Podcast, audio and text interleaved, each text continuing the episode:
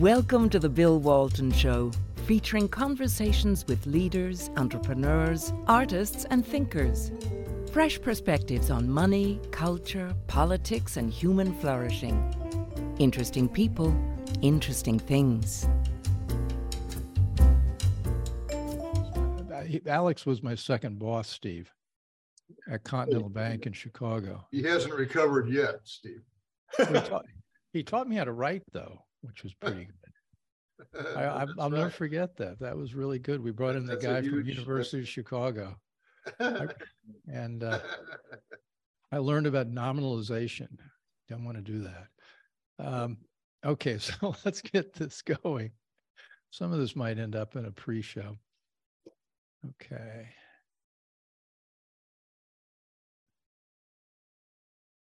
Welcome to the Bill Walton Show. I'm Bill Walton. Well, it looks like the bill has finally come due for decades of reckless monetary, fiscal, and regulatory policy. After 40 years of relatively stable prices, we now have raging inflation caused by reckless federal spending. Interest rates have risen dramatically, and commercial banks are now sitting on more than $600 billion of unrealized bond losses. Silicon Valley, Signature, and First Republic banks look to be canaries in the coal mine, potentially the first of many regional bank balance sheets to blow up. Even the Federal Reserve is now losing money. Regulators have pulled out their default playbook, declaring more institutions systematically risky foisting the tab on taxpayers and giving regulators even more control. But there's also something new. The troubling problem of regulatory mission drift. The Fed's historical mandates are to promote price stability and full employment in a safe and sound banking system. Um, but instead, the Fed and the Treasury have changed their priorities to promote the progressive policies of climate change and equity. Uh, moreover, the, the scenario playing out here could be leading towards something much worse, which would be central bank digital currencies. Uh, joining me to talk all this through is Alex Pollock and, and Steve Dewey, both uh, longtime grizzled, grizzled, grizzled veterans of the banking and regulatory world.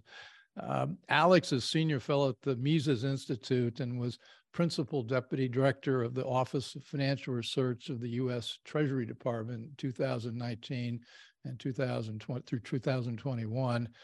He's an author of a couple great books, Finance and Philosophy, Why We're Always Surprised, and co-author Surprised Again, the, the COVID crisis and the new market bubble, which is what we're going to talk about today. Uh, Steve Dewey worked for several years in Asia during the Asian financial crisis with top US investment groups, including GE Capital and Goldman Sachs.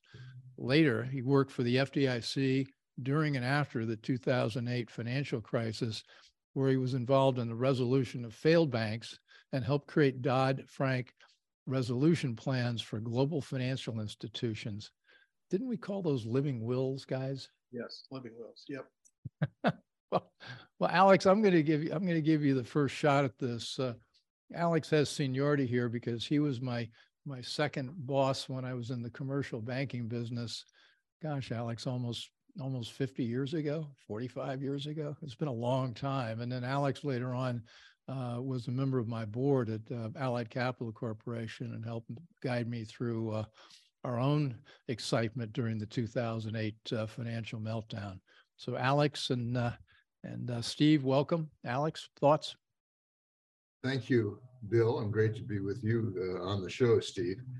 I think something you said there is really important, Bill, which is we are still living in the aftermath of the long uh, manipulation of interest rates and financial markets by the Federal Reserve, but also by the club of central banks.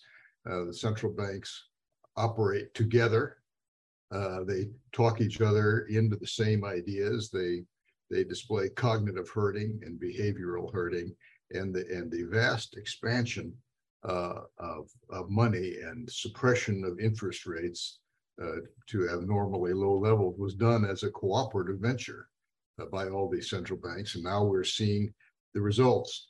Uh, in in our book, surprised again, we call that central banking to the max, and and like to point out that although creation of money may seem free in the beginning, as the uh, proponents of the so-called modern monetary theory, which is actually the least modern of any monetary theory, theory, namely if you need money printed up, uh, that has a long history. Um, uh, in spite of the fact they feel like that's free, it's not free. Nothing in economics is free, and you pay the price. We're now paying the price uh, in high inflation, in in the deflation of the asset price bubbles, uh, which the uh, central banks together and the Fed in particular uh, uh, inflated. Uh, and now the, the stresses that you pointed out, Bill, in the in the banking system. I'll, I'll just mention one last thing, which is uh, as somebody uh, has correctly written, the Federal Reserve's own balance sheet looks just like the balance sheet of Silicon Valley Bank. That is to say, a huge number of long-term fixed rate assets. Well, I'll let, I'll let, I'll let, I'll let Steve jump in, but let, let me interject this. The, the, the, the, the Treasury issued almost $8 trillion of uh, bonds. Yeah. And the Fed bought half. And the commercial banks bought the other half. I may have the numbers. I think it may be a little bit less, but that's ballpark. Yes. That meant when the commercial banks, they bought these bonds that they were yielding one, one and a half, two percent. Now that interest rates are four, four and a half, five percent, they're sitting on, that's where the unrealized losses come, 600 million. The Fed has the same. Billion, problem. excuse me, billion. Billions, yeah. Who, who's keeping track? Everett, Everett Dirksen, where, where are you? Uh, but but the Fed has the same problem with its balance sheet. They were buying these bonds at the same low interest rates, and they've got the same unrealized losses. Correct. Uh, they have uh, vast unrealized losses. Their last published numbers are an unrealized loss of 1.1 trillion. That now we're up to the T, the trillion. Uh, that was as of the end of September. Uh, and since September, interestingly, the Fed itself has lost 42 billion dollars in the last six months, uh, which just happens to be the amount of their capital, 42 billion. So they've run through their whole capital uh, in losses over the last six months. It's very interesting. This, uh, so we have the same pattern, which you would have thought of. I'm sure, Steve, going back to your FDIC days, as the most fundamental financial mistake you could make. Mistakes made by, let's say, the savings and the loans around 1980 or so. It was made both by the commercial banking system, led by uh, led by the Federal Reserve, and as I said before, all the other central banks as well. So they all have this same problem. Just a last note, uh, Bill, is it's not only it's not only bonds and mortgage-backed securities that cause the problem in the banking system. It's also fixed rate loans because a lot of banks loaded up again, just like an S&L in the 1970s on 30 year fixed rate mortgages at the top of the market created by the Fed, which is the bottom of yields. And they have huge losses uh, on their loan portfolio, interest rate risk losses on their loan portfolio, as well as on their bond portfolios. Uh, one recent uh, estimate of the total losses of including both loans and bonds, is two tr- about two trillion, someplace between 1.7 and two trillion dollars. So, Steve, I want you to jump in here. We've given you a lot to work with. Uh, Thank you, Bill. we're, we're, playing. We're playing. What, what thoughts, reflections? Where are we? Well, uh, regarding you know the uh, the two recent uh, big bank failures, Silicon Valley Bank and Signature Bank, um, I'd like to um, I'd like to get into macro causes. And you wrote the, you wrote about that in uh, what the Federalist or where, where, where uh, the American, Spectator. The American Spectator. Okay, yeah, yeah. It's also republished in uh, uh, Fee Fee uh, Foundation for Economic Education. It's also sure appears there. But anyway, um, I broke down broke it down um, from a macro perspective as well as a micro perspective with the uh, specific banks. So looking first at the um, from a macro perspective, as as Alex was uh, just talking about, um, the Federal Reserve definitely uh, was a huge factor in what happened with uh, having this uh, zero rate or near zero rate interest, in, near zero interest rate policy for so long. I mean, it had uh, it fed Fed funds rate near zero for uh, really since about 2008. Wasn't it almost, wasn't it almost 14 years we've had it? Yeah, it's from 2008 to to um, about 2000 what? 22. 22, yeah, just last year. Yeah, so Well, they- yeah, it kind of jumped up a little bit uh, in the latter part of the Trump administration. Then it started. Then it came right back down to zero. So for most of the last 15 years, it's been near zero. And then uh, in addition to that, there's been an enormous increase in the money supply, especially in uh, from March of 2020 to March 2022, that two-year period, the M2 money supply increased 41%.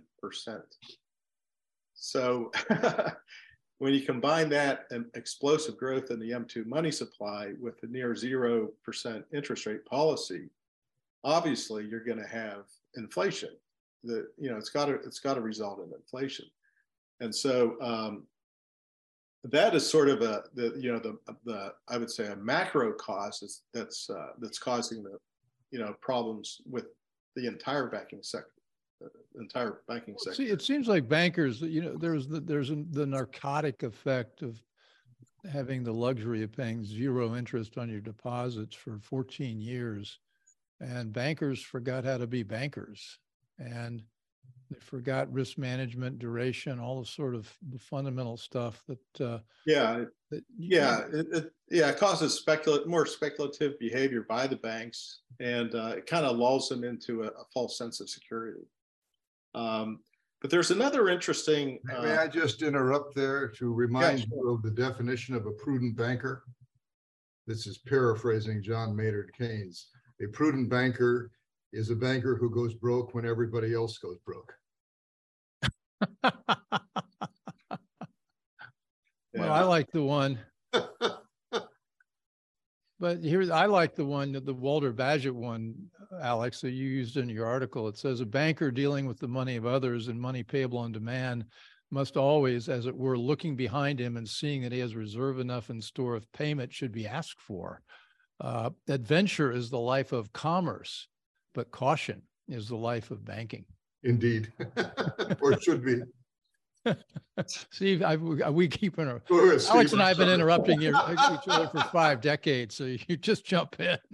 yeah, uh, and actually, um, there's another really, uh, I, I find a really interesting uh, macro perspective that uh, I think could be a cause behind the, the the banking problems we're seeing now. And this was uh, brought up by uh, Tom Hoenig.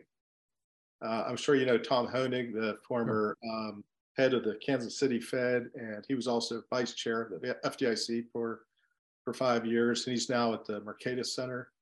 Um, he brought up a really interesting point, which I haven't really seen anyone else talk about. He was talking about how uh, the regulatory regimes, and I think this came from the Basel uh, uh, that uh, uh, talking about this uh, sort of uh, regulatory devised uh, capital ratios, and he mentions about the um, Oh, yeah. the tier one capital ratio No longer measured with real money. Yes, is, something that was devised by Basel and by the, the central banks around the world.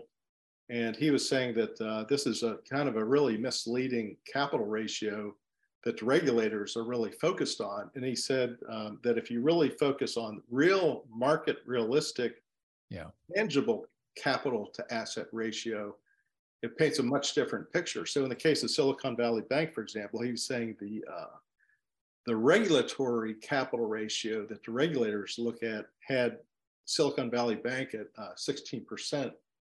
But if you look at the more realistic uh, tangible capital to asset ratio, it was only about 5%. And I thought that was a really interesting point. Yeah. Alex, you know a lot about that.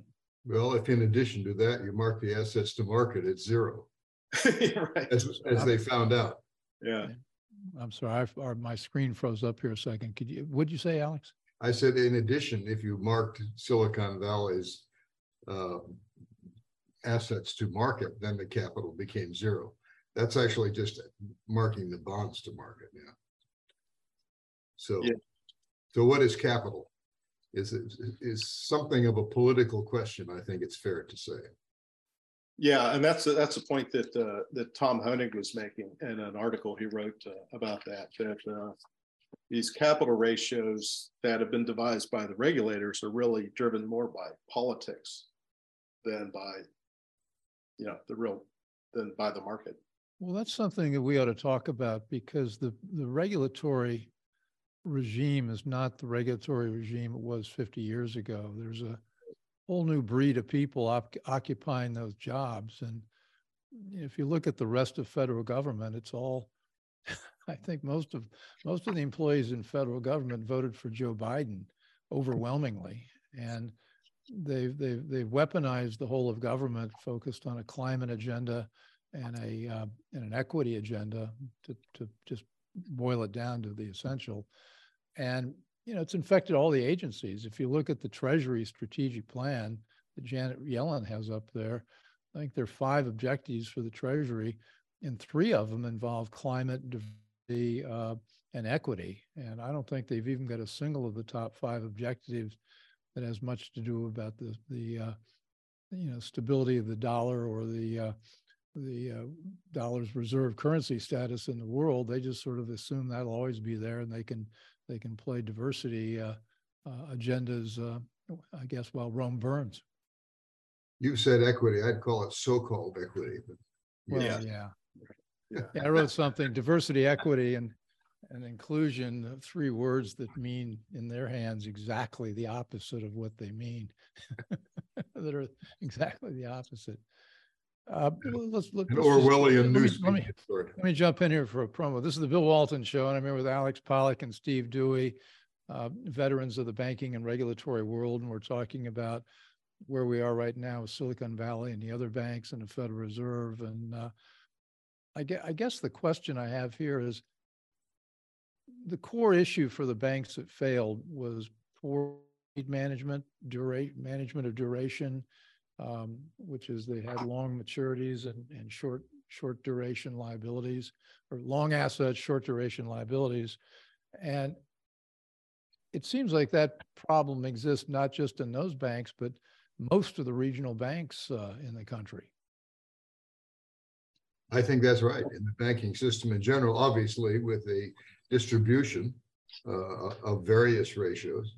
Uh, But if you would look at the, at the, uh, say the bot, there are about uh, something over 4,000, 4,400 banks, 4,000 banks. I guess if you would look at the, uh, at the uh, lower one quarter, or let's say thousand banks with, that have the, the, the highest mismatch, the biggest mismatch that way, it would be pretty sobering, I guess. And as I Yeah. said You've been before, you closer. got, What do you you got to think? count loans as well as securities. Yeah, Steve, what do you think? Yeah, uh, I think there's definitely uh duration risk throughout the entire banking sector, just simply because of how quickly the, the Fed has raised the Fed funds rate.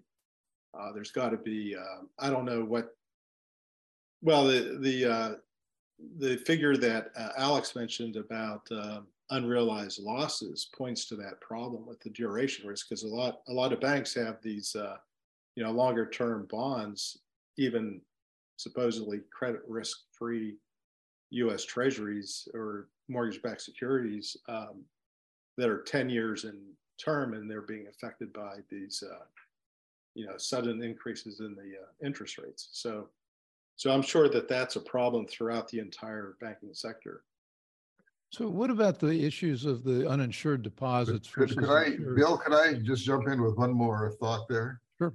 If you, on, on the, uh, on the mis, on the interest rate mismatch, uh, in the, uh, in the, in the compendium of favorite sayings in uh, finance and philosophy, you find risk is the price you never thought you'd have to pay. I think it's quite, I think this, uh, applies quite well. The, this interest rate mismatch risk is one that management surely knew they had, but they never thought they'd have to pay such a price. You could imagine you know, how high and how fast can can short-term interest rates increase. You could imagine running a lot of scenarios where they increase some, but nowhere near the the 450 basis points they have gone up or four and a half percent. So if you look at the Federal Reserve itself, for example, uh, in March 2021, so just before uh, a, a, year before the big interest rate run up started, they the Federal Reserve itself, the Open Market Committee, projected that at the end of 2022, short-term interest rates would be 0.1 percent. so they were off by four and a half percent. And you can imagine a lot of people knowing they had a position, but never not being able to bring themselves to take seriously enough to act on it, uh, how much their position might move against them, four and a half percent. Taking interest rates, uh, I will say, not to a high level, only to a normal level. Four and a half to five percent short-term rates are historically normal level of interest rates in this country. Well, well, so all you had to imagine was going back to normal. Well, but, but Alex, you don't do have a PhD from MIT. Thank goodness. Yes. I mean, the everybody that graduates from MIT's economics program, doctoral program, goes to the Fed. And they all think they all think the same thing, and they've got they've got their models and their mo- and they've never worked in the private sector. They've never managed a balance sheet of their own, and uh, there's never been a Fed model that predicted anything correctly, I think, in the last 100 years. Am I, That's am right. I being, am I being harsh here? I don't, I don't think You're I'm being realistic. The financial Yeah. future, no matter how smart you are, is fundamentally unknowable. One of the themes of my books. Uh, no matter who you are, including the central bank. And so we get, But, but here, but here's the problem. It's like a public, I don't know whether the public choice or not, but here's the funny thing if you did go to MIT and you did get a PhD in, in monetary economics and you did know how to predict interest rates, I don't think you'd go to work for the Fed. You'd set up a hedge fund. well, if you could do it. And make a couple billion dollars. Yeah, yeah if, you, if you really yeah, but, yeah, Bill, I wanted, I wanted to mention uh, one thing about this uh, duration risk that we've been talking about. Uh, that was not apparently not even included in the Fed's stress tests which is pretty remarkable. They were, you know, in their stress tests that they uh, they have the the larger banks uh, provide, uh, they were testing for other things. But one of the things they did not even test at all is duration risk, and that's what brought down uh, both the two regional banks. Financial crises are blindside hits on the quarterback, on the financial quarterback. You're looking downfield someplace else not at that 280 pound guy that's about to knock you down. Yeah, yeah and apparently these stress tests were were uh, factoring in, you know, the risk of uh, climate change. But yes, not, not duration risk, but, but not interest rates. right. Well, we've got to memorialize that it was climate risk, but not duration. Okay, that's that's that's certainly not the banking I learned. Uh, but let me ask a, a bigger something I've wondered is is the Fed really in charge here? I mean, we talk about the Fed suppressing interest rates and the other monetary authorities doing that, but how much of that was just the manipulation by the monetary authorities? And were there any market forces at work now, or or or let me ask the question another way. The Fed, if it was successful in suppressing short-term rates for a long time and long-term rates, as the genie now come out of the bottle and they can't really control anything? Have they lost control of this at this point? Well, I think there is so much inertia built up over the their policy, zero interest rate or near zero interest rate policy for the last 15 years, and the enormous increase in the money supply.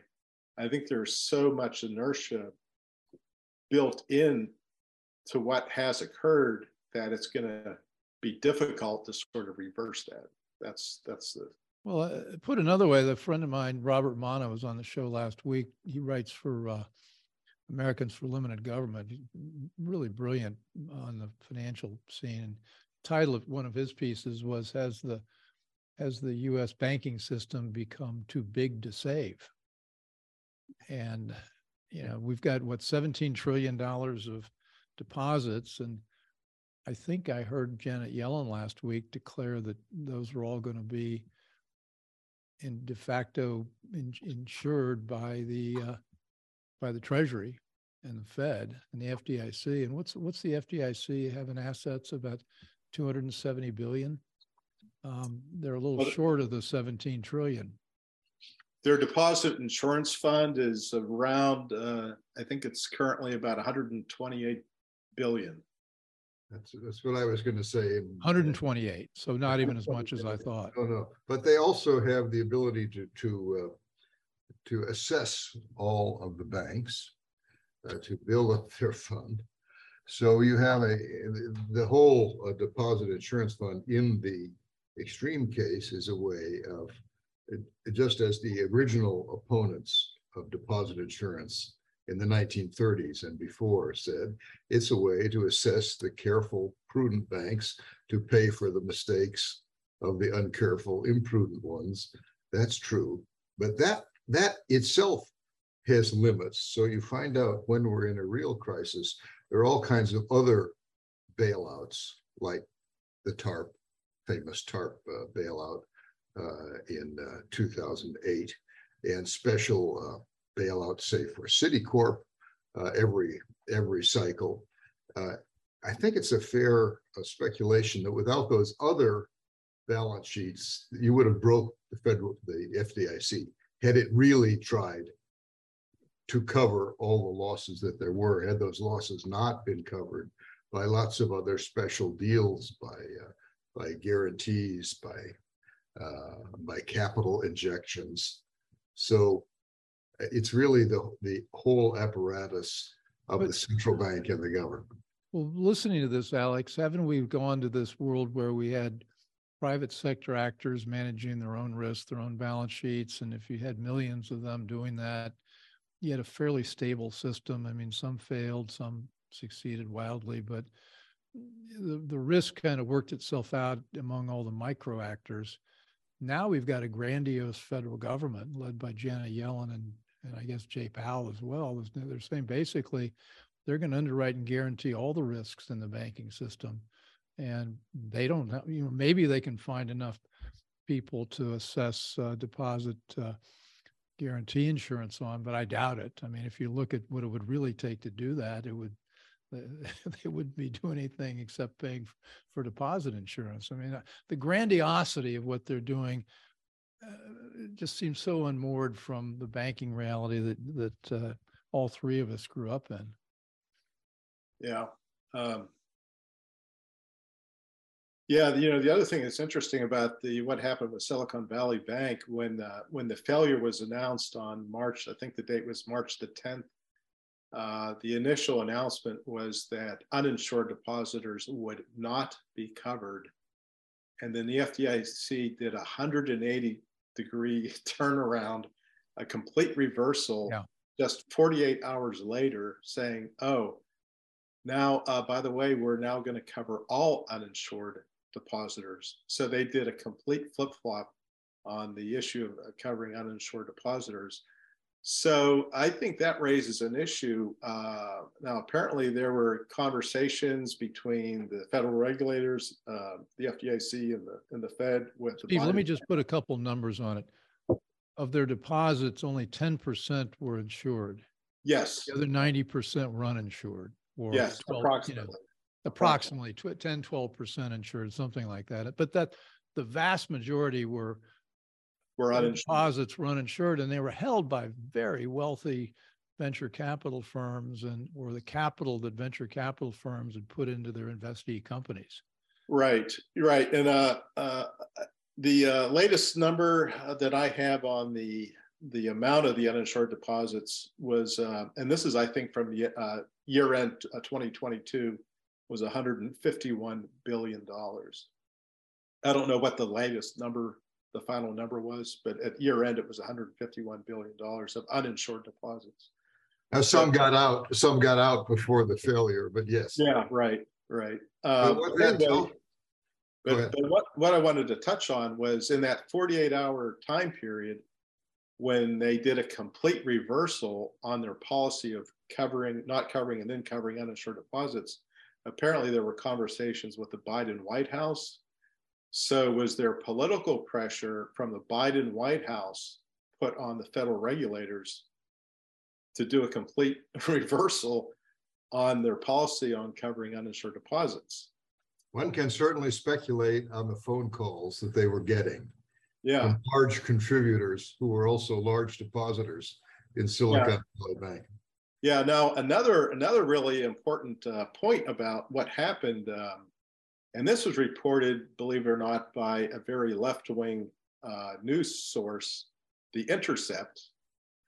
Um, the Intercept reported that uh, of all of that money, all of, of, of all that the uninsured, all that the uninsured deposit money that was uh, covered, um, at least five accounts were held by Gavin Newsom or or associated with Gavin Newsom. Governor of California, yeah. Uh, yeah.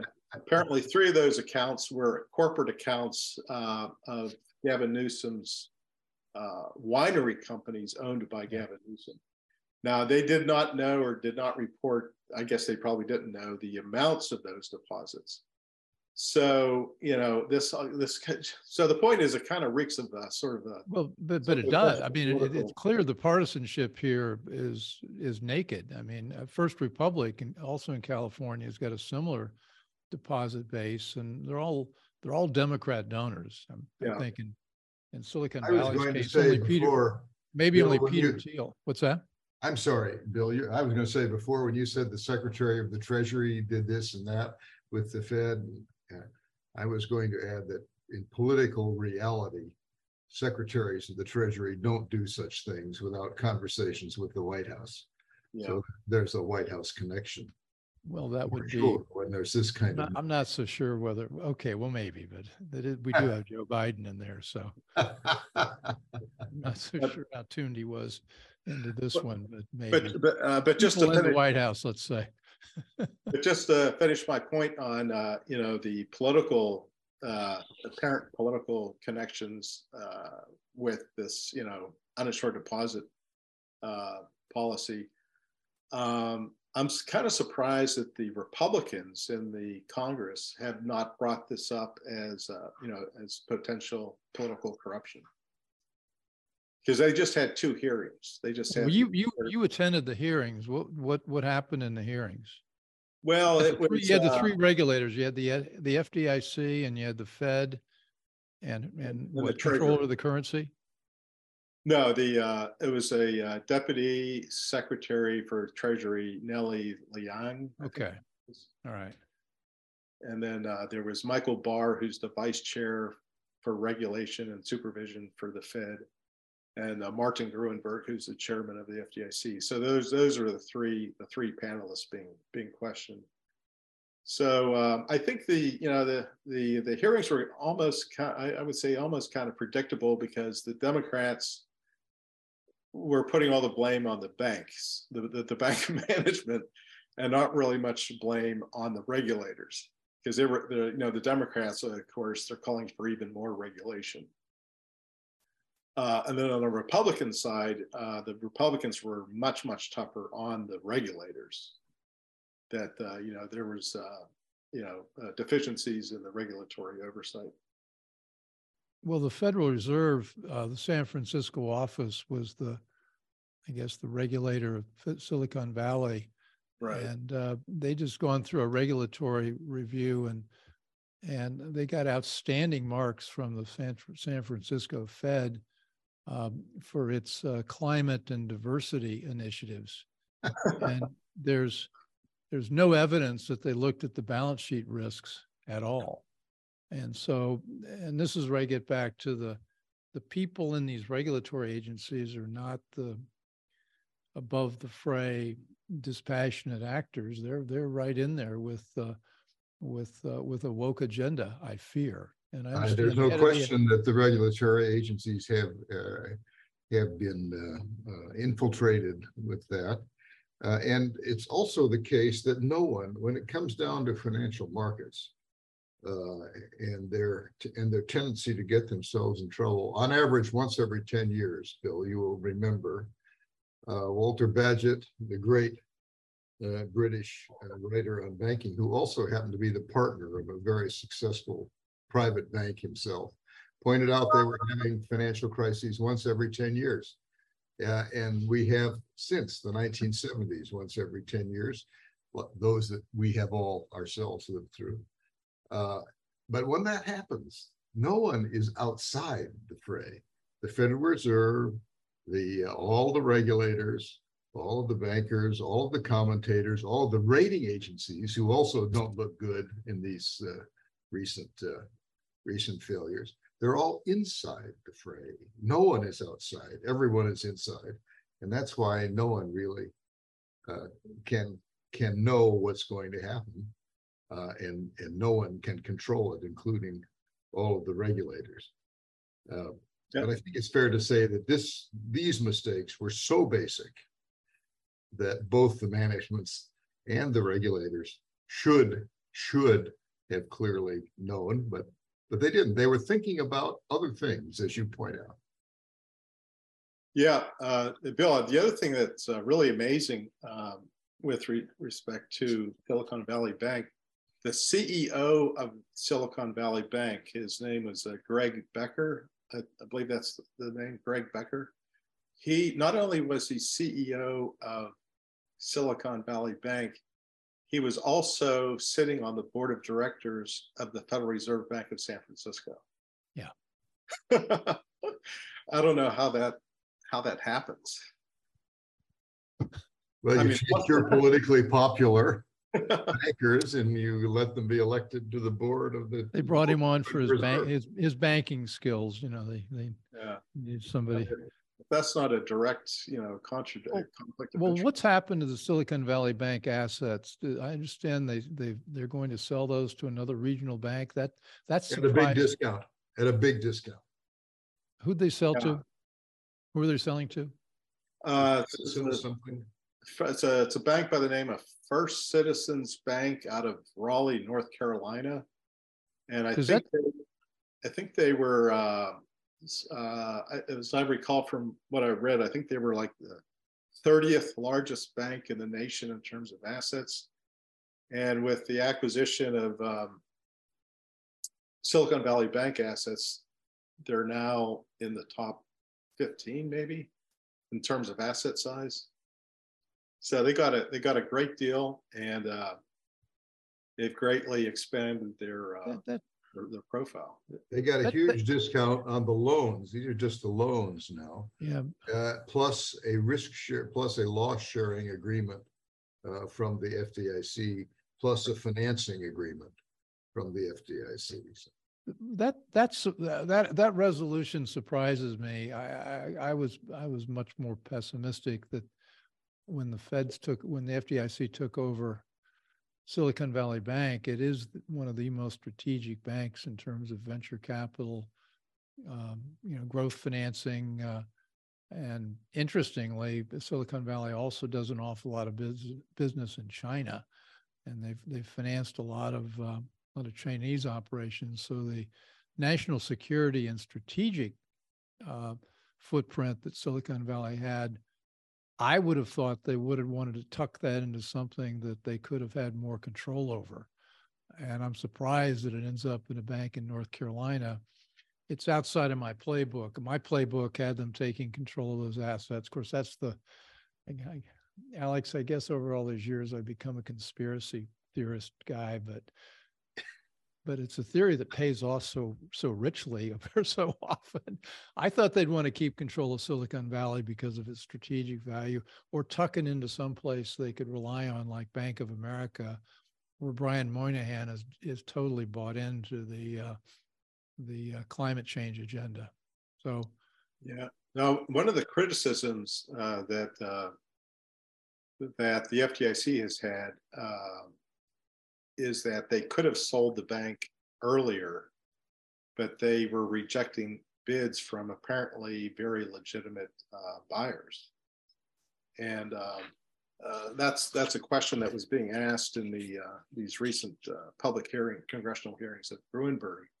You know, why were you why were you just um, you know not considering previous bids, previous expressions of, of interest from very legitimate institutional buyers? And uh, I don't think he really answered the questions. Uh, so there's some questions of why why some initial expressions of interest were ignored, and there's speculation that uh, they were ignored for ideological reasons.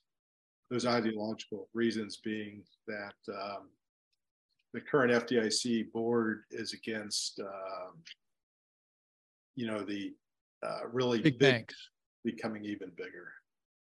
Well, that, that I I heard that too. That's but on the other hand, the big banks, Bank of America in particular, is totally aligned with uh, yeah. with their political agenda. So yeah. they were being a little fussy about this consolidation because I, I, think the other thing I worry about, and I, I want to talk about central bank digital currencies, is that my impression is that a lot of people think those 5,000, 4,000 banks we have, well, it's all kind of messy. It'd be much better if it were just consolidated into one federal banking system and be much easier to control, be much easier to, to, you know, provide oversight and governance and that sort of thing. And I, I think one scenario is that the, the, there, we're going to see some more bank balance sheets blow up. There'll be some more things come up. And so the next solution on the horizon is going to be well, wouldn't it be simpler if everybody just banked with the Federal Reserve? And so instead of being the lender of last resort, it becomes the uh, the primary service pro, uh, provider, financial services provider. And when that happens, it means that our banking accounts are basically going to be an open book to uh, the federal government. In any of its agencies, I, I agree, Bill, and I I'm uh, on record uh, as saying that, that this idea of so-called central bank digital currencies or, or making the Fed the bank is the worst financial idea that we've seen in a long time. But could I could I flip back because this is all about politics, uh, and yeah. and all finance is political. In fact, we know that there is no finance that's not political. Uh, right. Uh, but uh, there's a there's a great book a few years old uh, uh, by uh, uh, my uh, the principal author. I think it's my friend Charlie Calomiris and a co-author uh, called "Fragile by Design." And, and, it, and this book makes the argument that every banking system is a deal between politicians and bankers. And in discussing, it discusses all different countries. But in discussing the United States, it makes the following highly interesting and relevant comment, I think. And that is that the old American political deal was an alliance between rural populists and small banks that kept in all the American, uh, which is fairly, which is unusual in the world, all the American emphasis on small banks, limitation on the uh, geographical presence of banks and so. on. They argue that that deal has now been superseded and has been replaced by a deal between urban populists, as say left wing people, and big banks. And the big banks uh, uh, on this theory are happy uh, uh, to play along with the urban populists in order that they get a better deal from their governmental uh, sponsors. I think that's a really interesting idea and plays right into this discussion of what are we observing as we look at the evolution of the system. So the big banks always being, I mean, the banking always being political, but the political, the fundamental political deal has shifted. Uh, that's quite consistent with what what you were saying. Well, now, just picking picking up on that, the you know the to the United States is highly unusual in having 5,000 banks. It used to be 14,000, and it used to be before that 35,000 and there's all these forces of consolidation at work. Long story about why that's happened. But still, that's an awful lot of banks. You go to France, what they have three or four banks. Yeah, you don't um, have to go that far. Just go over the northern border to Canada. Okay, yeah. yeah so, but it, but the, but the, that, the that matter. The, five banks that matter. Yeah. Those community banks are the are the sort of the heart of the entrepreneurial uh, small business economy. They provide something like 65, 60, 60, 70% of the small commercial real estate loans in America and disproportionate financing to you know to smaller businesses and things like that. And i think everybody's had the experience if you go to the local bank where they know you you in the old days you might have a chance to get a loan with the what do we call it? Uh, the guys the three c's of credit collateral uh, Character. yeah, the big one was character. Your character counted, and now, and now you're not allowed to use character as a criteria.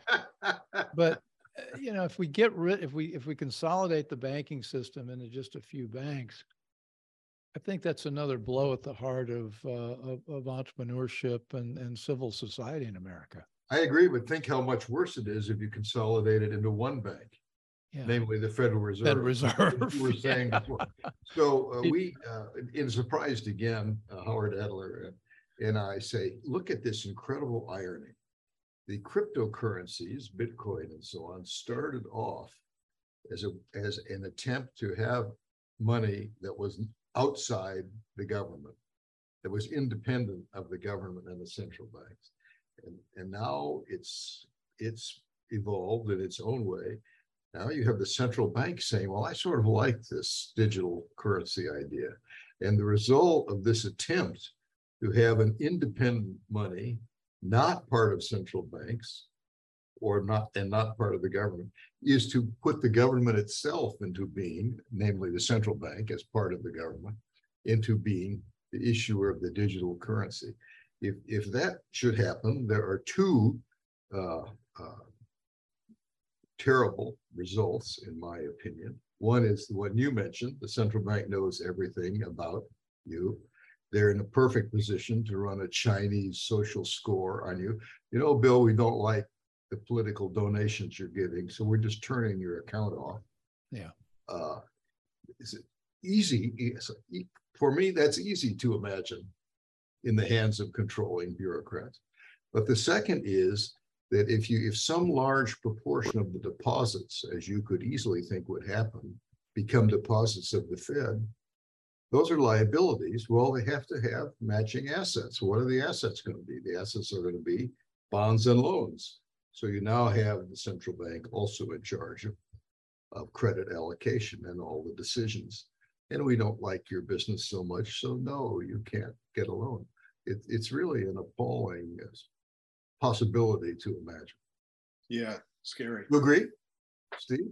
Yeah, yeah, but uh, I wanted to I wanted to uh, bring up a point that uh, Kevin O'Leary made recently. Uh, Kevin O'Leary, you know, he's obviously a very smart guy, and I believe he's a conservative. Uh, I don't know for sure. I, I assume he's a conservative, but uh, he He's not raised the one. On, he's not the one on Shark Tank, is he? yeah the same guy. He's not a conservative. Okay. he, he's uh, reason I thought he might be a conservative is he's been appearing on Maria Bartiromo's show recently. He, he might be. I don't know. He, he's, his politics are hard to discern. But anyway, I'm sorry. Okay. Anyway, the point he was making recently is that uh, there's no reason why the United States needs 4,000 some banks. Well, yeah, I And, saw uh, that. Pardon me?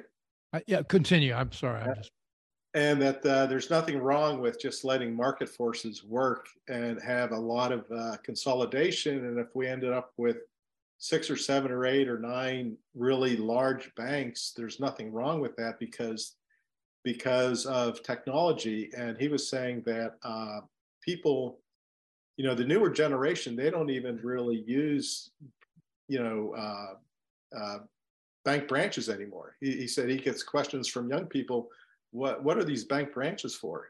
Like they don't even need see a need for bank branches. So he was making the point that um, with the advance in technology and people really increasingly doing all their financial transactions online, that you don't need four thousand some banks, and there's nothing wrong with having you know seven or eight or nine. well, really well, large. I, I heard him. I heard him say the same thing. And I, my Okay. my reaction. Well, he.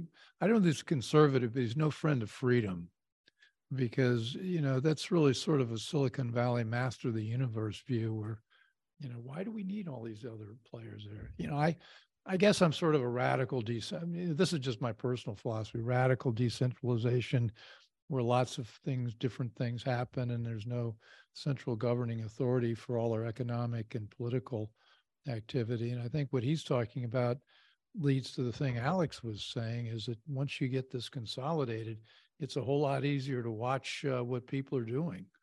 So I heard that and I, th- I, I, I wanted to throw something at the TV. but But I'm curious what Alex, uh, Alex, what, what do you think about what Kevin? Yeah. uh, very- yeah, let's, let's kick it. I, you know, I, I, I'm happy to have a different point of view, but All, uh, all finance is political, as I said, so you, that will be a political, there'll be a heavy uh, political force in whatever the outcome is. Uh, it, it- unless you had a truly radical revamping of the financial system, which we won't get. Uh, what would a market, what would a true market outcome be? My guess it would be, uh, there would be more uh, consolidation as we've already had and big banks, but there would also be a whole lot of small um, uh, sp- geographically specialized uh, banks that actually care about your character, as we were saying a minute ago, and who you are. So uh, I, I agree with Bill. I that the the only a few big banks govern, you know, sitting together, palsy walsy uh, in Washington uh, with the politicians uh, is the vision uh, uh, that I would would not support. And I guess if you if you had something like a real market outcome, it would have a lot of a lot of smaller uh, organizations in it as well. Well, remember when we thought the internet was going to bring this incredible, rich ability to communicate with all sorts of different people, and it would be just sort of the greatest friend to intellectual liberty ever. And instead, it evolved because of the monopoly of Google and some others. It evolved into this this thing we're fighting now, where you've got all this viewpoint discrimination, and instead of becoming the wild west of ideas, it's uh, they've all been attempted to shut down, and they can do it because of uh, AI and and other other algorithms to uh, shadow ban and keep people off. I worry about the same thing, uh, you know, in banking, which is where if you got it centralized in the wrong hands, that that could be a real weapon. And the wrong hands are bound to occur. There was a, Yeah. a wonderful uh, hearing by the uh, Treasury Committee, I think they call it, or the Finance Committee of the House of Lords in England uh, with the governor of the Bank of England. And the Bank of England was pushing a kind of uh, central bank digital currency.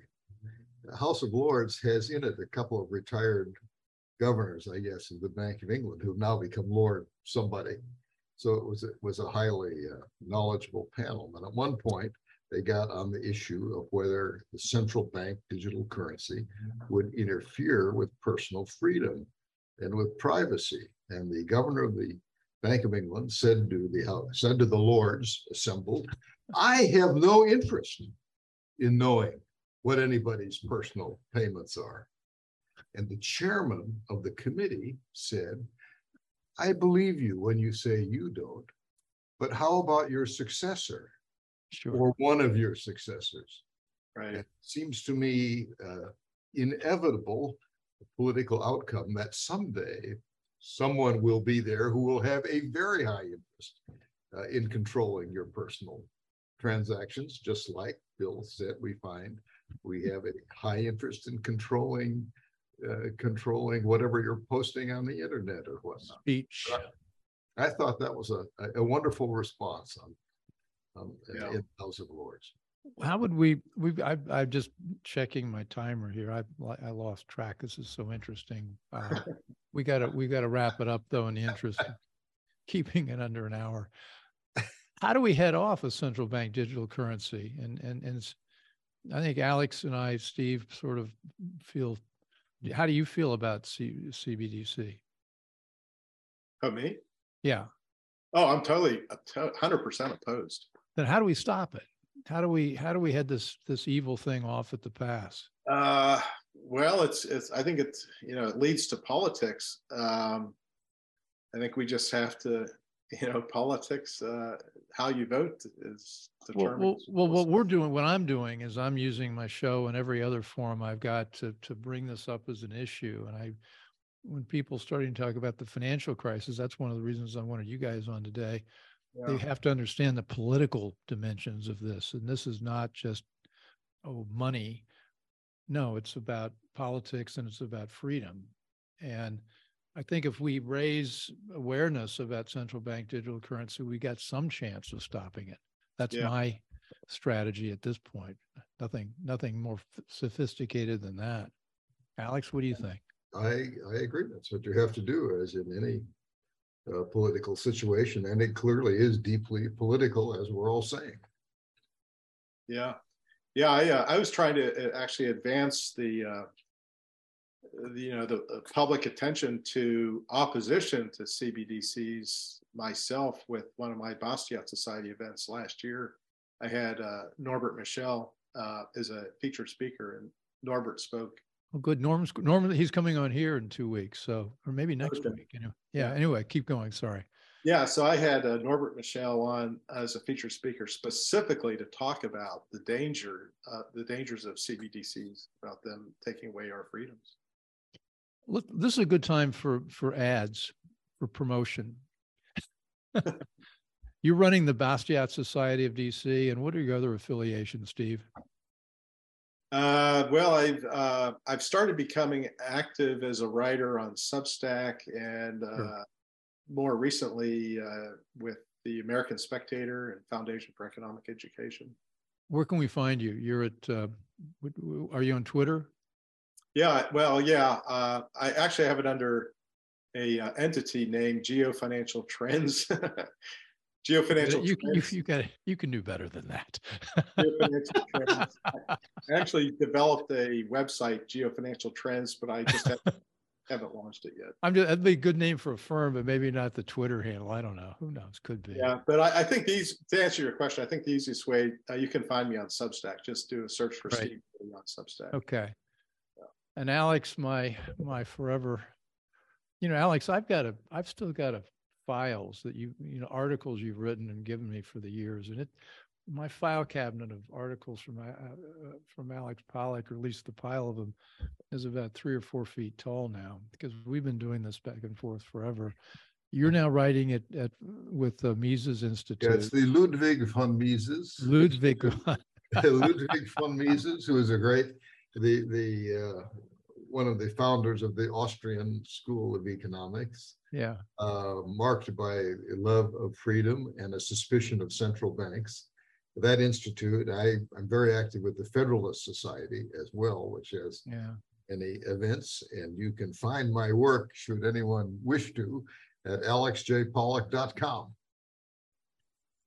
Okay, well, we're we're set for our next show, and we'll lots of dangling things here and lots of follow up to come. Uh, this has been the Bill Walton Show, and I've been here with Alex Pollock and Steve Dewey. We've been talking about uh, what led us up to the Silicon Valley situation and where this is going to go from here. In particular, we're asking all of you to get knowledgeable about central bank digital currencies and and uh, do everything you can to, to prevent the politicians from bringing those about. Uh, anyway, thanks for joining. As, as, always, you you know you can find our show on on YouTube, Rumble, Substack. Uh, we're on all the major podcast platforms. We're on CPAC now on on Monday nights and and a lot of other platforms. And and please send us your comments about shows you'd like us to and topics you'd like to be covering and guests you'd like to have on um, we pay a lot of attention and, and your thoughts uh, matter a lot. And uh, we like to think of this as a collaboration of kindred spirits. So uh, anyway, thanks for joining and uh, thanks, Alex, and thanks, Steve. And we'll talk with you all uh, next time.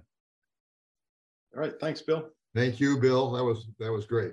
That was fun. I hope you enjoyed the conversation. Want more? Click the subscribe button or head over to thebillwaltonshow.com to choose from over 100 episodes. You can also learn more about our guest on our Interesting People page. And send us your comments. We read every one, and your thoughts help us guide the show.